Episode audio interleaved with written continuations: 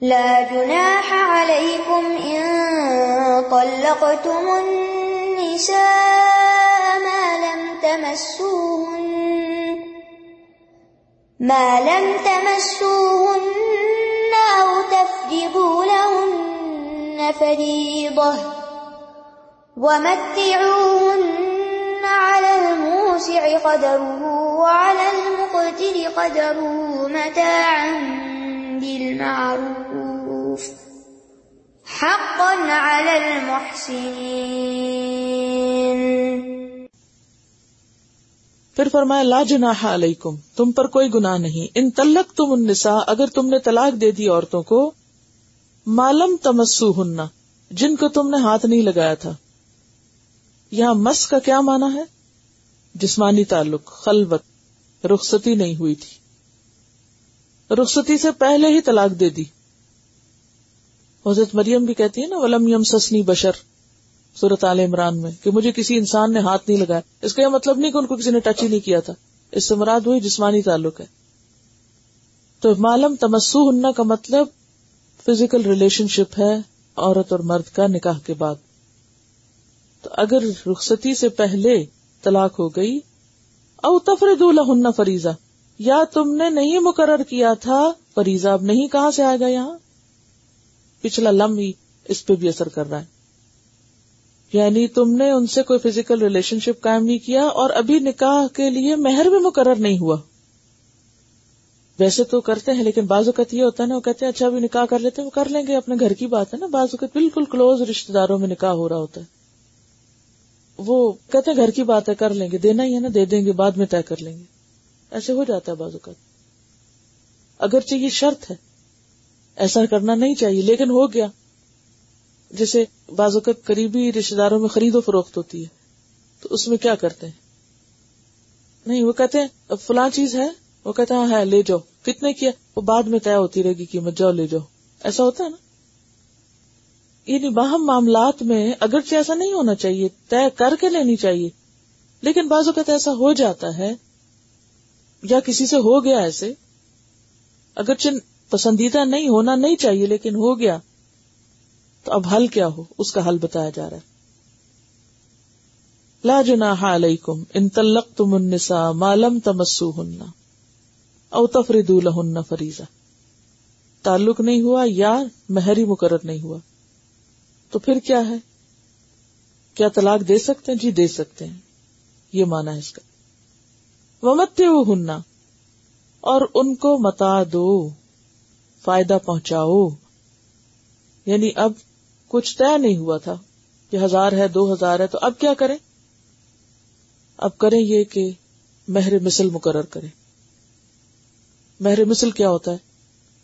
جو خاندان کی ہے اس جیسی اور لڑکیوں کو ملا اسے دوسری بہن کو کتنا ملا تھا؟ یا اس کی کزنس کو کتنا ملا تھا؟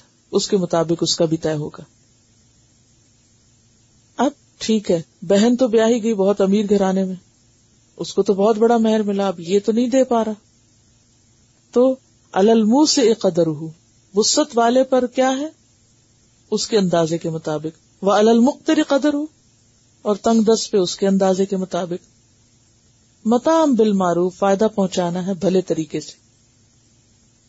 اس سے کیا پتا چلتا ہے؟ کہ اگر مہر مقرر نہیں ہوا تو اس صورت میں عورت کی بھی حیثیت دیکھی جائے گی کہ اس کی بہنوں کو یا خالہ پپی وغیرہ کو کیا ملا؟ اور دوسری طرف مرد کی حیثیت بھی دیکھی جائے گی کہ وہ کیا دینے کے قابل ہے۔ جس کے پاس زیادہ ہے وہ زیادہ دے دے، جس کے پاس کم ہے وہ کم دے دے۔ میوچل انڈرسٹینڈنگ سے طے کر لو بال معروف بھلے طریقے سے۔ حقن المحسنین، یہ حق ہے محسنین پر۔ لازم ہے، ذمہ ہے۔ اب یہ جو متا ہے، یہ کیا صرف ایسی عورتوں کو ملے گی جن کا مہر طے نہیں ہوا یا سب کے لیے متع طلاق ہے؟ مہر تو سب کے لیے ہے، لیکن طلاق کے وقت طلاق یافتہ عورت کی عدت پوری ہونے کے بعد اس کو رخصت کرتے وقت کچھ دے دلا کے رخصت کرنا چاہیے۔ صرف مہر پر ہی اکتفا نہیں کرنا چاہیے۔ یہ مانا اس کا۔ اب دیکھیں دو تین صورتیں ہو جائیں گی۔ نمبر ایک، مہر مقرر نہیں ہوا۔ اب کیا ہوگا؟ مہر مثل ہوگا۔ اور مرد کی حیثیت کے مطابق کچھ طے کر لیا جائے گا۔ ٹھیک ہے؟ دوسری صورت یہ ہے کہ مہر تو مقرر تھا، لیکن ابھی تعلق کوئی قائم نہیں ہوا تھا۔ اس کا آگے مزید وضاحت آئے گی۔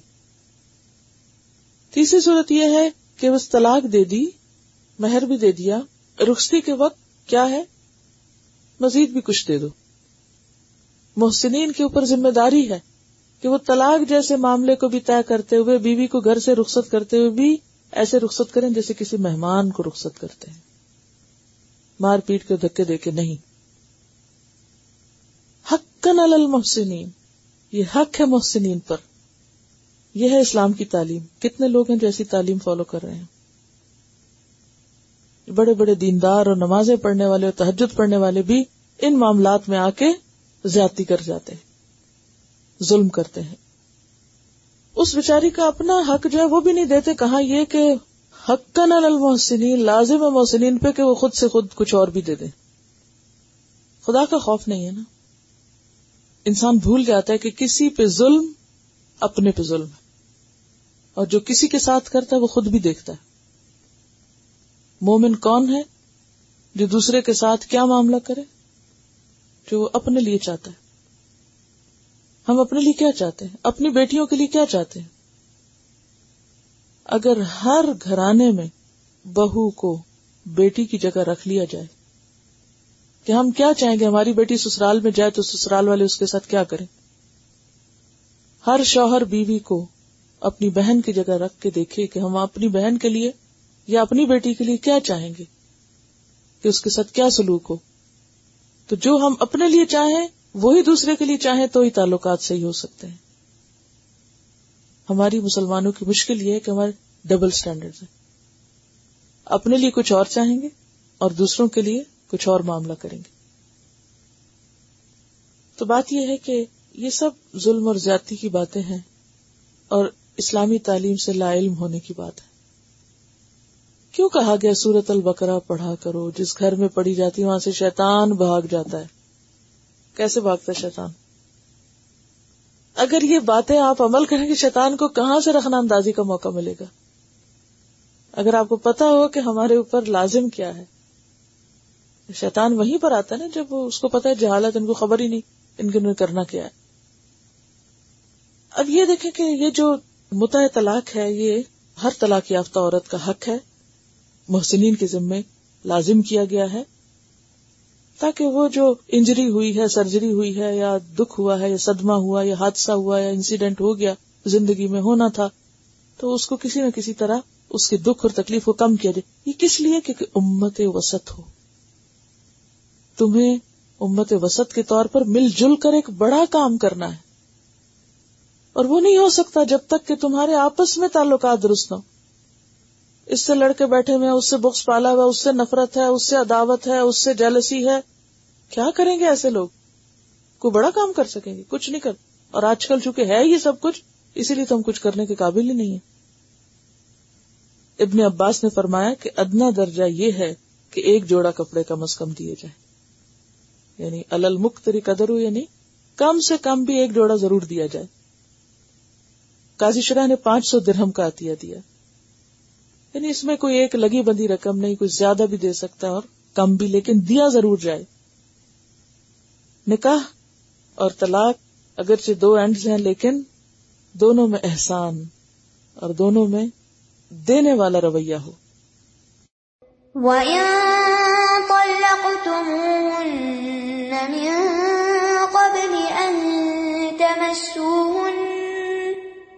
من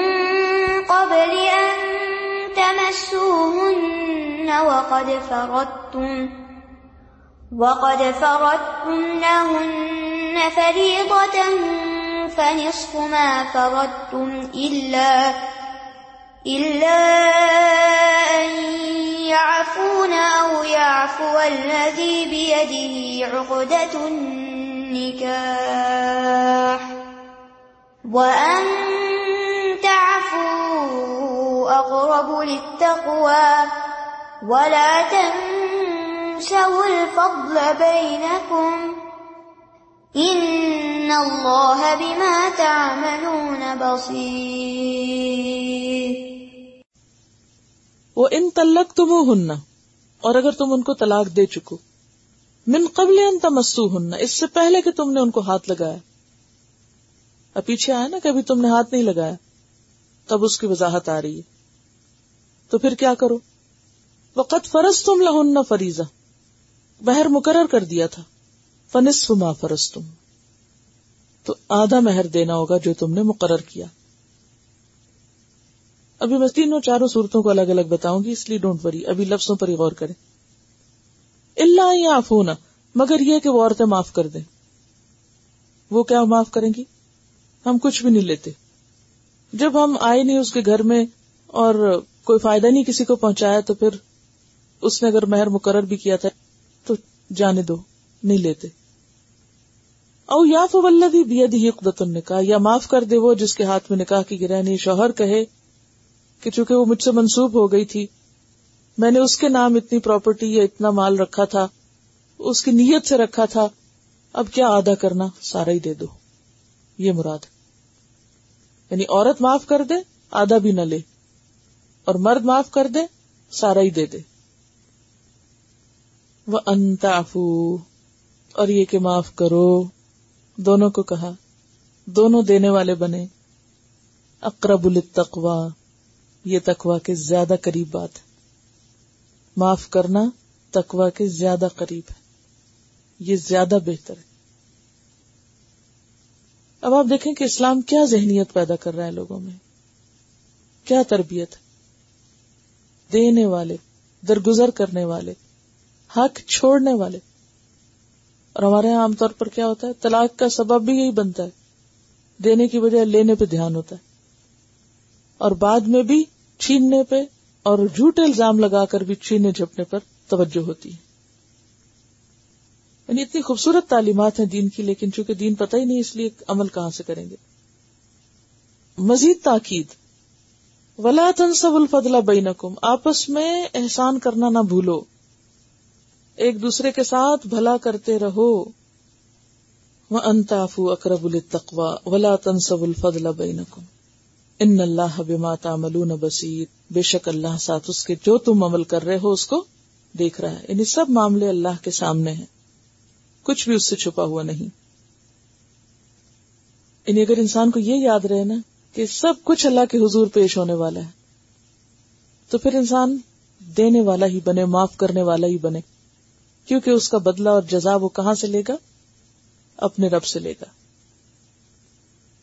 اب آپ دیکھیں، چار صورتیں ہیں مہر کی ادائیگی کی۔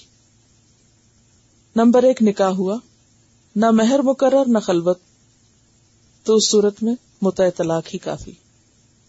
نکاح ہوا، نہ مہر مقرر، نہ خلوت ہوئی تو متع طلاق ہوگا صرف۔ نمبر دو نکاح ہوا، مہر مقرر ہے، خلوت نہیں ہوئی۔ تو آدھا مہر۔ نمبر تین، نکاح ہوا، مہر مقرر ہے، خلوت بھی ہوئی، تو پورا مہر۔ نمبر چار، نکاح ہوا، مہر مقرر نہیں، خلوت ہوئی، تو مہر مثل ٹھیک ہے؟ دوبارہ بولو نمبر ایک، نکاح ہوا۔ ذرا سوچے بھی نہ صرف لکھنے پہ توجہ نہ کریں۔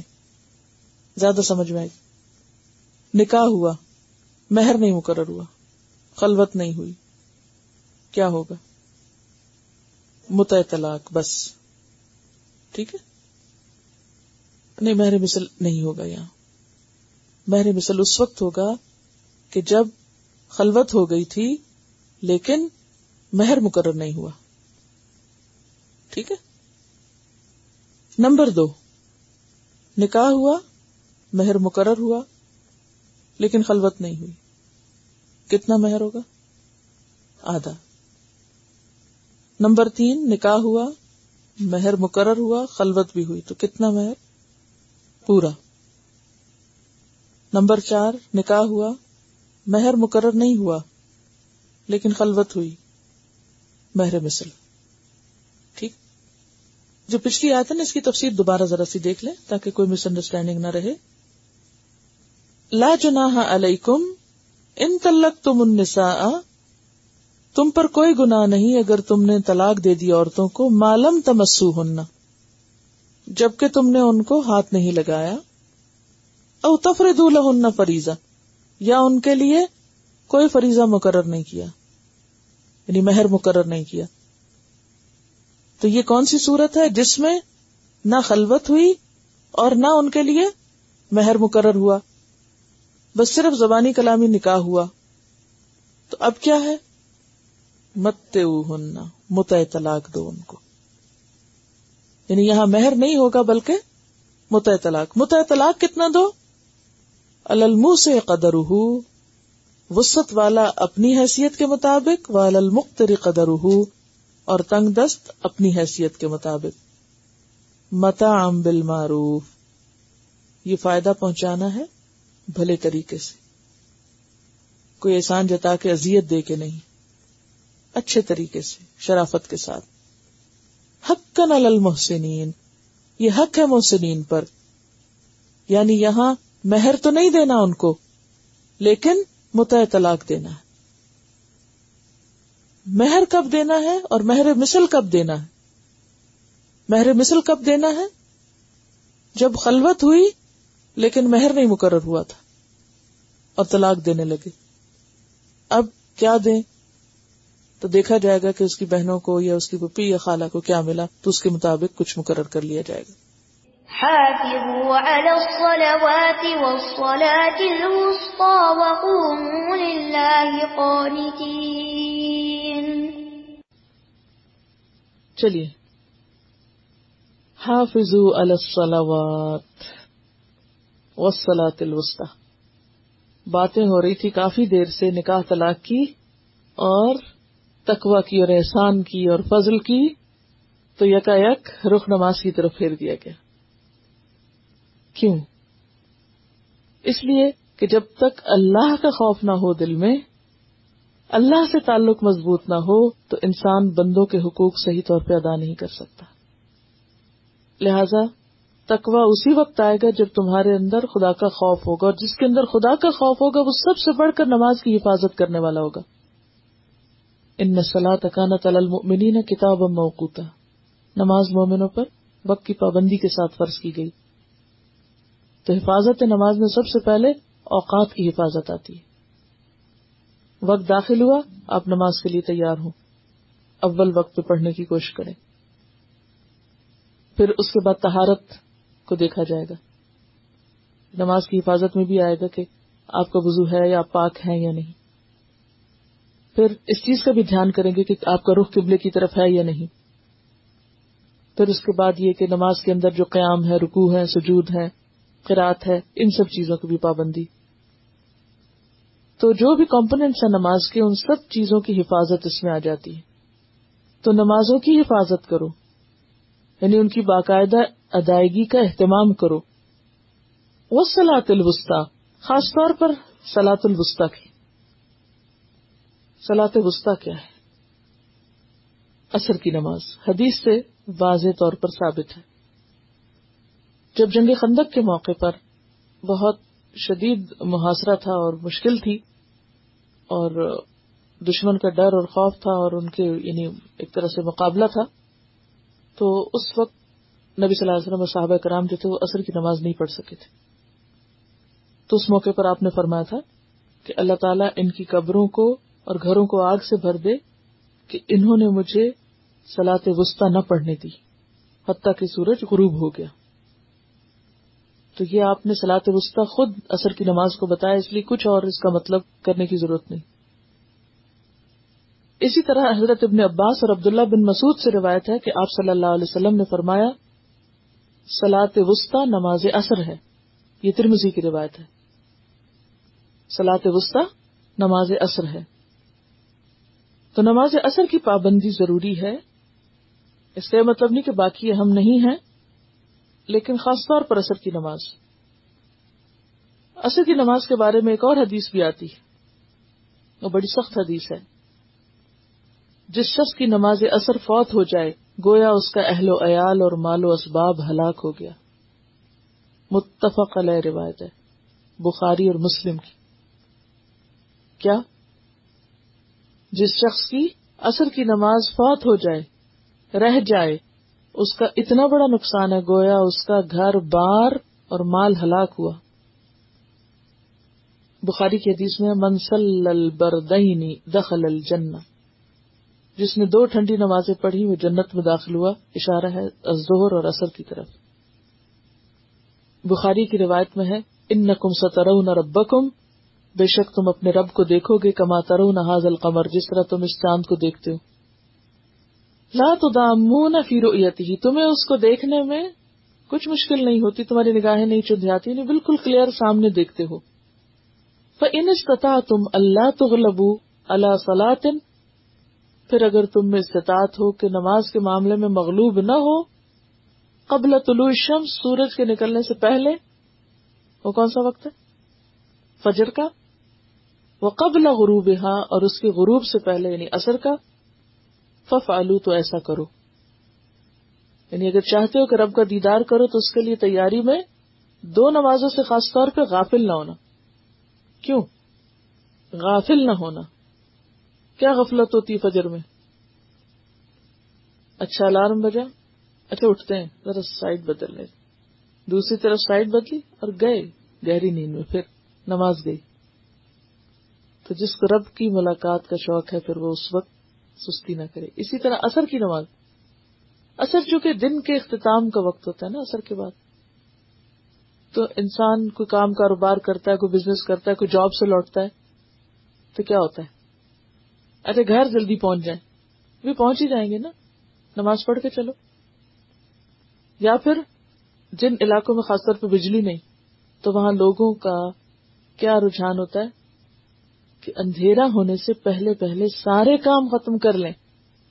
وہ سارے کام ختم کرتے کرتے نماز ختم ہو جاتی ہے۔ اس لیے خاص طور پر اثر کی بات ہے۔ ٹھیک ہے نا؟ یعنی اثر میں غفلت زیادہ آ جاتی ہے۔ کیونکہ دن کا اختتام ہو رہا ہوتا ہے۔ یعنی آپ کے ذہن میں سوال آ رہا ہوگا کہ ساری نمازیں اہم ہیں، پھر سلاط البسطی کی بات یا نماز اثر کی بات کیوں؟ چار حدیث ہیں اس پر، ان نماز اثر کے بارے میں۔ حافظ السلاوات وسلاط الوسطی۔ اور ویسے بھی آپ دیکھیے کہ اہل جنت کی جو صفات بیان کی گئی ہیں قرآن پاک میں، ان میں سے ایک صفت کیا ہے؟ لذین صلاحم حافظ کہ وہ اپنی نمازوں کی حفاظت کرتے ہیں۔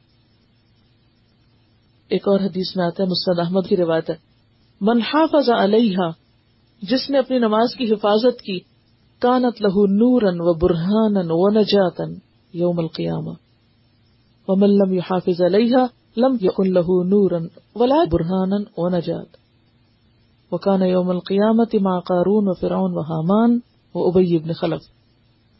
حضور صلی اللہ علیہ وسلم نے فرمایا، جو نماز کی حفاظت کرے گا حافظ علیہ قیامت کے دن یہ اس کے لیے نور ہوگی، اس کے ایمان کی واضح دلیل یعنی برہان ہوگی، اس کی نجات کا باعث ہوگی۔ اور جس نے نماز کی حفاظت نہ کی، اس کے پاس نہ نور ہوگا، نہ ایمان کی کوئی دلیل کہ کوئی حجت کے واقعی میں مومن ہوں۔ مثلا آپ کہتے ہیں میں مومن ہوں تو کوئی آپ کو کہتا ہے پروف لاؤ، تو قیامت کے دن بھی پروف مانگا جائے گا نا۔ اس نے نماز کی حفاظت ہی نہیں کی، اس کے پاس کوئی پروف ہی نہیں ہے۔ اور نہ بخشش کا کوئی وسیلہ۔ اور اس کا حشر قارون فرون حامان اور ابئی ابن خلف کے ساتھ ہوگا۔ یعنی دین کے بڑے بڑے دشمنوں کے ساتھ ہوگا۔ یعنی اتنی شدید تاکید ہے نمازوں کی حفاظت کی۔ یعنی محض پڑھنا ہی نہیں، وقت کے اندر پڑھنا اور پوری اس کے جو فرائض ہیں ان کو بھی ادا کرنا ضروری ہے۔ اور یہی مسلمان ہونے کی پہچان ہے۔ اور اس میں خاص طور پہ فرمایا وقوم اللہ قانتین اللہ کے سامنے فرما بردار بندے بن کے کھڑے ہو جاؤ قومو تو اس سے کیا پتہ چلتا ہے کہ نماز میں قیام اہم ترین حصہ ہے۔ نماز قائم ہی قیام سے ہوتی ہے۔ لکھ لیجیے اس جملے نماز قائم ہی قیام سے ہوتی ہے۔ اور خصوصاً فرض نماز ادا ہی نہیں ہوتی جب تک آپ کھڑے نہ ہو یعنی آپ کی نماز نہیں ہوتی فرض اگر آپ کھڑے نہیں ہوتے۔ ہاں اگر کوئی شخص بیمار ہے گٹنوں میں تکلیف ہے یا کمزوری ہے، کھڑا نہیں ہو سکتا، پھر اور بات ہے۔ ورنہ چھوٹے موٹے ازر بہانے سے کہ آج دل نہیں چاہ رہا کھڑے ہونے کو تو بیٹھ کے پڑھ لیں۔ پڑھے تو صحیح۔ نہیں، یہ کافی نہیں۔ اور پھر صرف کھڑے ہونا نہیں وہ مول اللہ خان تین کی شرط ہے۔ یہ کتاب ہے نماز نبوی۔ اس میں آپ دیکھیے، یہ آپ کے ہوم ورک میں شامل ہے۔ کتاب کا سفر نمبر ون فورٹی ٹو نکالیے۔ ابھی یہاں تو آپ نہیں نکال سکیں گھر جا کے نکالیں۔ نماز نبی کا جو آپ کو کتاب دی گئی۔ اور اس میں قیام کا چیپٹر پڑھیں۔ کہ نماز میں قیام کی کیا حیثیت ہے۔ حضرت عمران بن حسین بیان فرماتے ہیں کہ مجھے بواسیر کی تکلیف تھی۔ نبی صلی اللہ علیہ وسلم نے فرمایا ممکن ہو تو کھڑے ہو کر نماز ادا کرو۔ اگر طاقت نہ ہو تو بیٹھ کر۔ اگر بیٹھ کر ادا کرنے کی بھی طاقت نہ ہو تو لیٹ کر۔ تو اصل کیا ہے؟ کھڑے ہونا۔ اگر بیماری ہے ایسی کہ کھڑے ہو ہی نہیں سکتے تو پھر بیٹھ کے۔ اگر بیٹھ کے بھی نہیں پڑھ سکتے تو پھر لیٹ جاؤ۔ لیکن وہ بیماری اور عذر کی شکل میں۔ نبی صلی اللہ علیہ وسلم نے دیکھا کہ کچھ لوگ بیٹھ کر نماز پڑھ رہے ہیں۔ آپ نے فرمایا، بیٹھ کر نماز ادا کرنے والے کو، کھڑے ہو کر نماز ادا کرنے والوں کی نسبت آدھا ثواب ملے گا، جیسے نوافل وغیرہ جب نبی صلی اللہ علیہ وسلم کی عمر زیادہ ہو گئی تو آپ نے جائے نماز کے قریب ایک ستون تیار کروایا، جس پر آپ ٹیک لگاتے تھے، لیکن کھڑے ہو کر ہی نماز پڑھتے تھے۔ کیونکہ قیام اللیل طویل ہوتا تھا نا، لیکن کھڑے ہوتے تھے۔ نبی صلی اللہ علیہ وسلم رات کا بڑا حصہ کھڑے ہو کر نوافل ادا کرتے اور کبھی بیٹھ کر جب قرات کھڑے ہو کر فرماتے تو اسی حالت سے رکو کی طرف منتقل ہوتے، اگر بیٹھ کر قرات فرماتے تو پھر اسی حالت میں رکو کرتے۔ اور سواری پر جب نفل پڑتے تو بیٹھ کر ہی پڑھتے تھے۔ آپ کبھی بیٹھ کر کے رات فرماتے، جب تیس چالیس آیات باقی ہوتی تو کھڑے بھی ہو جاتے۔ یعنی ایک ہی رکت میں نوافل میں جیسے تراوی وغیرہ ہے، تو آدھی کے رات کھڑے ہو کر اور آدھی بیٹھ کر بھی ہو سکتی ہے، اور پھر رکوع میں چلے جاتے۔ دوسری رکت میں بھی آپ کا یہی معمول ہوتا تھا۔ ٹھیک ہے؟ تو خلاصہ یہ ہے کہ ویسے کھڑے ہونا لازم ہے۔ اگر آپ خود نہیں کھڑے ہو سکتے تو ٹیک لگا کے کسی چیز کے سہارے سے کھڑے ہوں۔ اور اگر گرنے کا ڈر ہو یا گٹنوں کی تکلیف ہے، اٹھنے بیٹھنے کا مسئلہ ہے، پھر بیٹھ کر بھی آپ ادا کر سکتے ہیں۔ بیٹھ کے جب آپ ادا کریں گے، تو رکو بھی بیٹھ کے کریں گے اور سجدہ بھی بیٹھ کے کریں گے۔ اور اگر اتنی ہمت بھی نہیں کہ آپ رکو سجدہ کریں، تو پھر وہ اشاروں سے ہوگے۔ اور اگر کرسی پہ آپ نماز پڑھ رہے ہیں، تو میز پہ سجدے کی ضرورت نہیں۔ پھر اشارہ ہی کافی ہے۔ اور یہاں پر صرف کھڑے ہونے کی بات نہیں ہے۔ خوب اللہ ہی قانتین۔ قانتین بن کے کھڑے ہو۔ اس کا کیا مطلب ہے؟ خوشبو کے ساتھ۔ کیونکہ نماز کی اصل حقیقت کیا ہے؟ آجزی خوشو نماز کیا پیدا کرتی انسان کے اندر؟ آجزی پیدا کرتی۔ اب آپ دیکھیں کہ انسان کھڑا ہے، ہاتھ باندھ کے سب سے بڑے کے سامنے۔ سب سے بڑے کے سامنے۔ کون ہے سب سے بڑا؟ کیسے کھڑا ہوگا؟ اگر آپ اپنے سے بڑے کے سامنے کھڑے ہیں، ویسے تو اب یہ تمیز نہیں رہی۔ نہ ہی کوئی ادب وغیرہ رہا ہے، تو اس لیے میں پتہ ہی نہیں کہ بڑوں کے ساتھ کیا کرتے ہیں، چھوٹوں کے ساتھ کیا کرتے ہیں۔ یہ تو ختم ہو گیا نا۔ ضرورت ہی نہیں ہے۔ سب برابر ہیں۔ مساوات ہے اسلام میں۔ ایسا ہی ہے نا۔ ان ادب اور اخلاق کی باتوں کو پاکستانی کلچر اور دکیانوسی باتیں سمجھا جاتا ہے۔ حالانکہ یہ اسلامی طریقہ ہے۔ کہ آپ بڑے سے بات کریں، کیا کہا گیا؟ والدین سے کیسا سلوک کرو کندھے جھکا کے وقف لہما جنا دل من الرحما یہ قرآن کا حکم ہے یا دکیانوسی ہے پاکستانی کلچر ہے؟ ہاں یہ تو قرآن کا حکم ہے کہ ماں باپ کے سامنے کیسے معاملہ کرو؟ جھک کے معاملہ کرو۔ ادب سے بیٹھو ان کے سامنے، ادب سے معاملہ کرو، ادب سے کھڑے ہو۔ یہ نہیں کہ ماں باپ نیچے بیٹھو تم کرسی پہ بیٹھ جاؤ۔ اللہ یہ کہ کوئی مجبوری ہو، کوئی بیماری ہو۔ تو یہ ادب مفقود ہو گیا ہے۔ اسی لیے بے ادب بے نصیب ہوتے ہیں۔ یہ مرتبے اور رتبے جو ہے نا، یہ اللہ نے بنائے تو ماں باپ کا رتبہ سب سے بڑا احسان جو ہے نا، والدین کے ساتھ ہونا چاہیے۔ جو ماں باپ کا ادب نہیں کر سکتا نا، وہاں حد توڑ دیتا ہے۔ پھر وہ زندگی میں کسی کا بھی نہیں کر سکتا۔ تو قرآن کا حکم کیا ہے؟ وقف لہما جناح الذل من الرحمہ کندھے جھکا کے رکھو۔ ادب کندھے جھکانے کا مطلب کیا؟ یہ نہیں کہ رکوع میں جاؤ، کیا مطلب ہے؟ یعنی ادب سے، احترام سے۔ اب آپ دیکھیں کہ قرآن پاک میں ماں باپ ہی کا ذکر ہے، جس میں زیادہ ادب اور احترام کی، اور پھر حدیث میں ہمیں پتہ چلتا ہے کہ لئی سمنا ملم یار ہم صغیرنا اور یو اکر کبیرنا، جو بڑوں کی عزت نہ کرے، چھوٹوں سے رحم کے ساتھ معاملہ نہ کرے، وہ ہم میں سے نہیں۔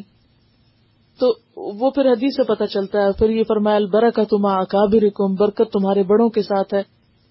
اور بھی احادیث ہیں جس میں بڑوں کے ادب احترام کی باتیں آتی ہیں۔ خیر، وہ تو ایک الگ بات۔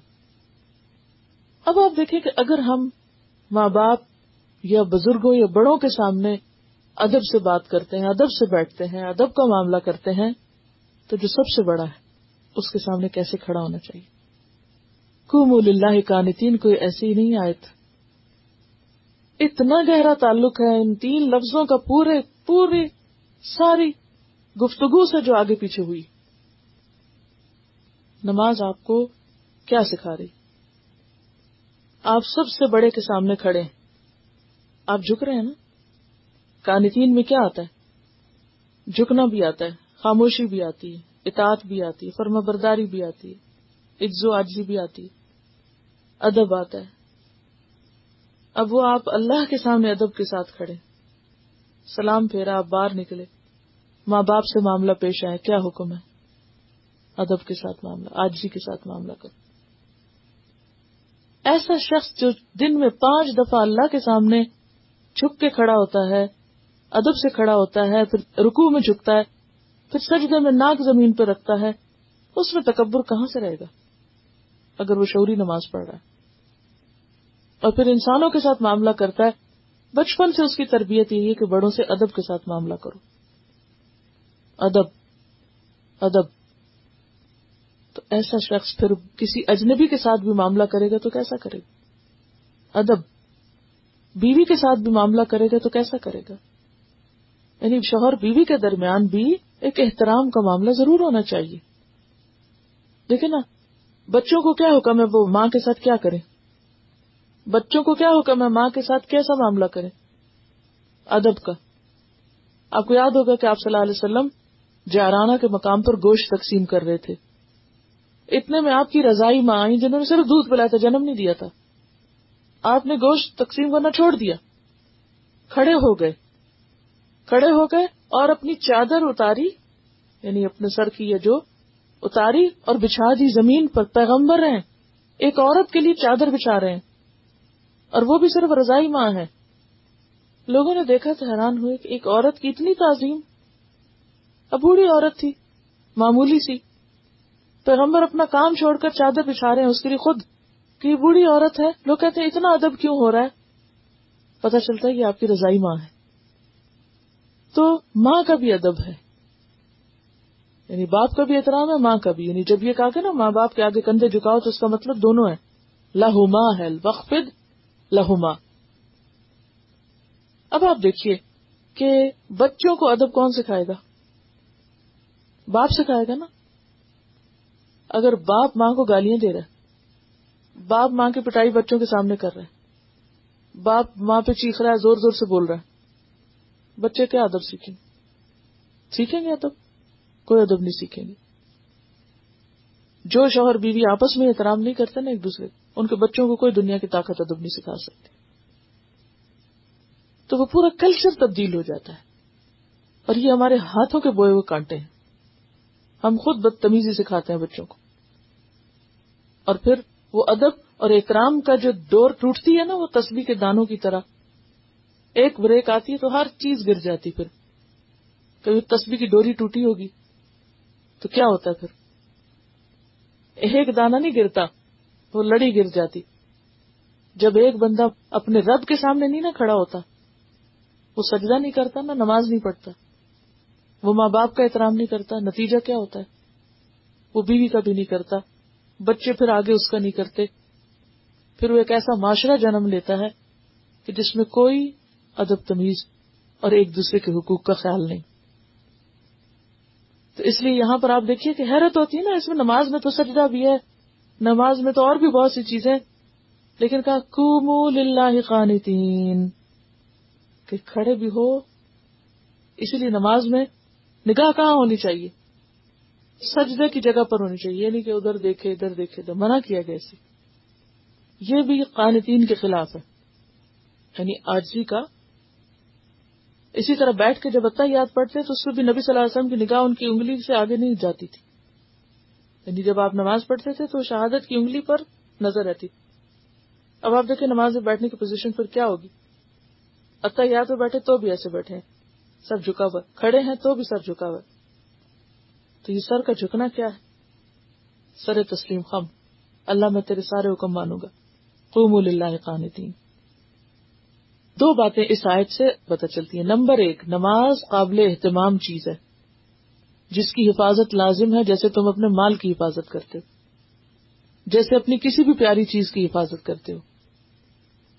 نمبر دو، نماز میں اصل چیز قنوت ہے، آجزی ہے، اخلاص ہے، سکوت ہے۔ اور جہاں تک سکوت کا تعلق ہے یعنی قانتین کا ایک معنی، سکوت بھی لیا گیا ہے۔ سکوت سے کیا مراد ہے؟ بولنا بھی نہیں، کھانا پینا بھی نہیں، اور کیا نہیں کرنا؟ ادھر ادھر کوئی اور کام نہیں کرنا، یہ نماز پڑھ رہے یا اور دنیا کے کام کر رہے کئی لوگ نماز میں بھی دوپٹہ ٹھیک کر رہے چلے جاتے ہیں، جائے نماز ٹھیک کرنے بیٹھ جائیں گے، کبھی بال سنوارنے بیٹھ جائیں گے۔ ان سب کچھ نماز میں بھی ہل جل، ہل چل ہوتی رہتی ہے۔ یہ بھی منع ہے۔ کم اللہ قانتین، کے خلاف ہے یہ۔ ایسے کپڑے پہن کے مت نماز پڑھو جن کو سوارے ہی چلے جاؤ نماز میں۔ ٹھیک ہے؟ اس میں ہم دیکھتے ہیں، حضرت جابر کہتے کہ رسول اللہ صلی اللہ علیہ وسلم ہمارے پاس تشریف لائے اور فرمایا، میں تم کو اس طرح ہاتھ اٹھاتے دیکھ رہا ہوں جیسے شریر گھوڑوں کی دمیں ہلتی ہیں۔ تم لوگ نماز میں کوئی حرکت نہ کیا کرو۔ پھر آپ نے ایک دفعہ ہلکا باندھے دیکھ کر فرمایا، تم لوگ الگ کیوں ہو؟ پھر ایک مرتبہ آپ نے فرمایا صفے اس طرح باندھا کرو۔ جس طرح فرشتے بارگاہ الہی میں صف دستہ رہتے ہیں۔ سب سے پہلے اگلی صف پوری کیا کرو اور صف میں خوب مل کر کھڑے ہوا کرو۔ یعنی نماز کا پھر طریقہ سکھایا۔ یہ لوگ الگ الگ کھڑے ہو جاتے تھے۔ سفے ٹیڑھی ہوتی تھی۔ یا پھر نماز میں سلام دعا ہو رہا ہوتا تھا۔ گھوڑا اس طرح دو ملاتا نا دائیں بائیں۔ کبھی گھوڑے کو دو ملاتے دیکھا؟ تو اس میں وہ کیا کرتے تھے؟ نماز میں سلام دعا شروع ہو جاتی تھی۔ ادھر سے ہاتھ ملا لیا، ادھر ملا لیا۔ کئی لوگ جیسے کلاس میں بھی لیکچر ہو رہا ہے، تلاوت لگی ہوئے گلے مل رہے ہیں۔ سمجھ نہیں آتی کیا اہم ہے اس وقت۔ تو ہر موقع کا ایک کام ہوتا ہے۔ یعنی جب قرآن کی بات ہو جائے تو فوراً کیا کرنا چاہیے؟ سب چھوڑ کے۔ فسا ذکر اللہ اس وقت میل ملاقات کا وقت نہیں، وہ بعد میں بھی ہو جائے گا۔ لیکن ہمارے دل میں جس چیز کی اہمیت ہوتی ہے، ہم اسی کی طرف لپکتے ہیں نا۔ پھر اسی طرح یعنی کانتین میں پھر کیا آتا ہے؟ زبان کی خاموشی بھی اور جسم کی حرکت کی بھی خاموشی۔ یہ نہیں کہ کبھی ایک ٹانگ پہ گر گئے، کبھی دوسرے پہ، کبھی آگے ہو رہے ہیں، کبھی پیچھے ہو رہے ہیں، کبھی خارش شروع ہو گئی، کبھی کپڑا ٹھیک کر رہے ہیں۔ یہ کیا نماز کبھی آپ اپنی نماز کی ویڈیو بنوا کے دیکھیں نا، بعد میں خود۔ مجھے اپنا اب یاد ہے، میں نے کہا کہ میں جب نماز پڑھتی تو اللہ تعالیٰ کی نگاہ میں ہوتی ہوں نا۔ اور اس وقت اگر میں بار بار دوپٹہ ہی ٹھیک کر رہی ہوں، یا کھڑی ہوں، یا رکوک کر رہی ہوں اور دھیان ادھر ادھر ہے، تو اللہ تعالیٰ کو یعنی کیا لگتا ہوگا نا اس وقت کہ یہ کس طرح کھڑا ہے؟ لیکن ہم اکثر اپنی نماز پر خود توجہ ہی نہیں کرتے کہ ہم کیسے کھڑے ہیں۔ بس کھڑے ہو گئے۔ ادھر لڑک گئے، کبھی ادھر ہو گئے، کبھی آگے ہو گئے، کبھی پیچھے ہو گئے، کبھی کندھے اچکا لیے، کبھی کچھ کر لیا، کبھی توجہ نہیں پوری ہوتی۔ تو خوب وہ للہ قانتین میں جھکاؤ، یکسوئی، توجہ خوشو یہ سب چیزیں آتی۔ اور جب تک ایسی نماز نہیں ہوتی نا، تو اس نماز کا اثر عام زندگی پر بھی نہیں پڑتا پھر۔ کیوں آخر نمازیں زندگی پہ اثر نہیں ڈال رہی؟ کیونکہ نمازیں ٹھیک نہیں۔ تو ہمیں، اگر ہم چاہتے ہیں نا باقی زندگی ٹھیک ہو، تو آغاز نماز سے کرنا پڑے گا۔ اس کو ٹھیک کرنا ضروری۔ ہے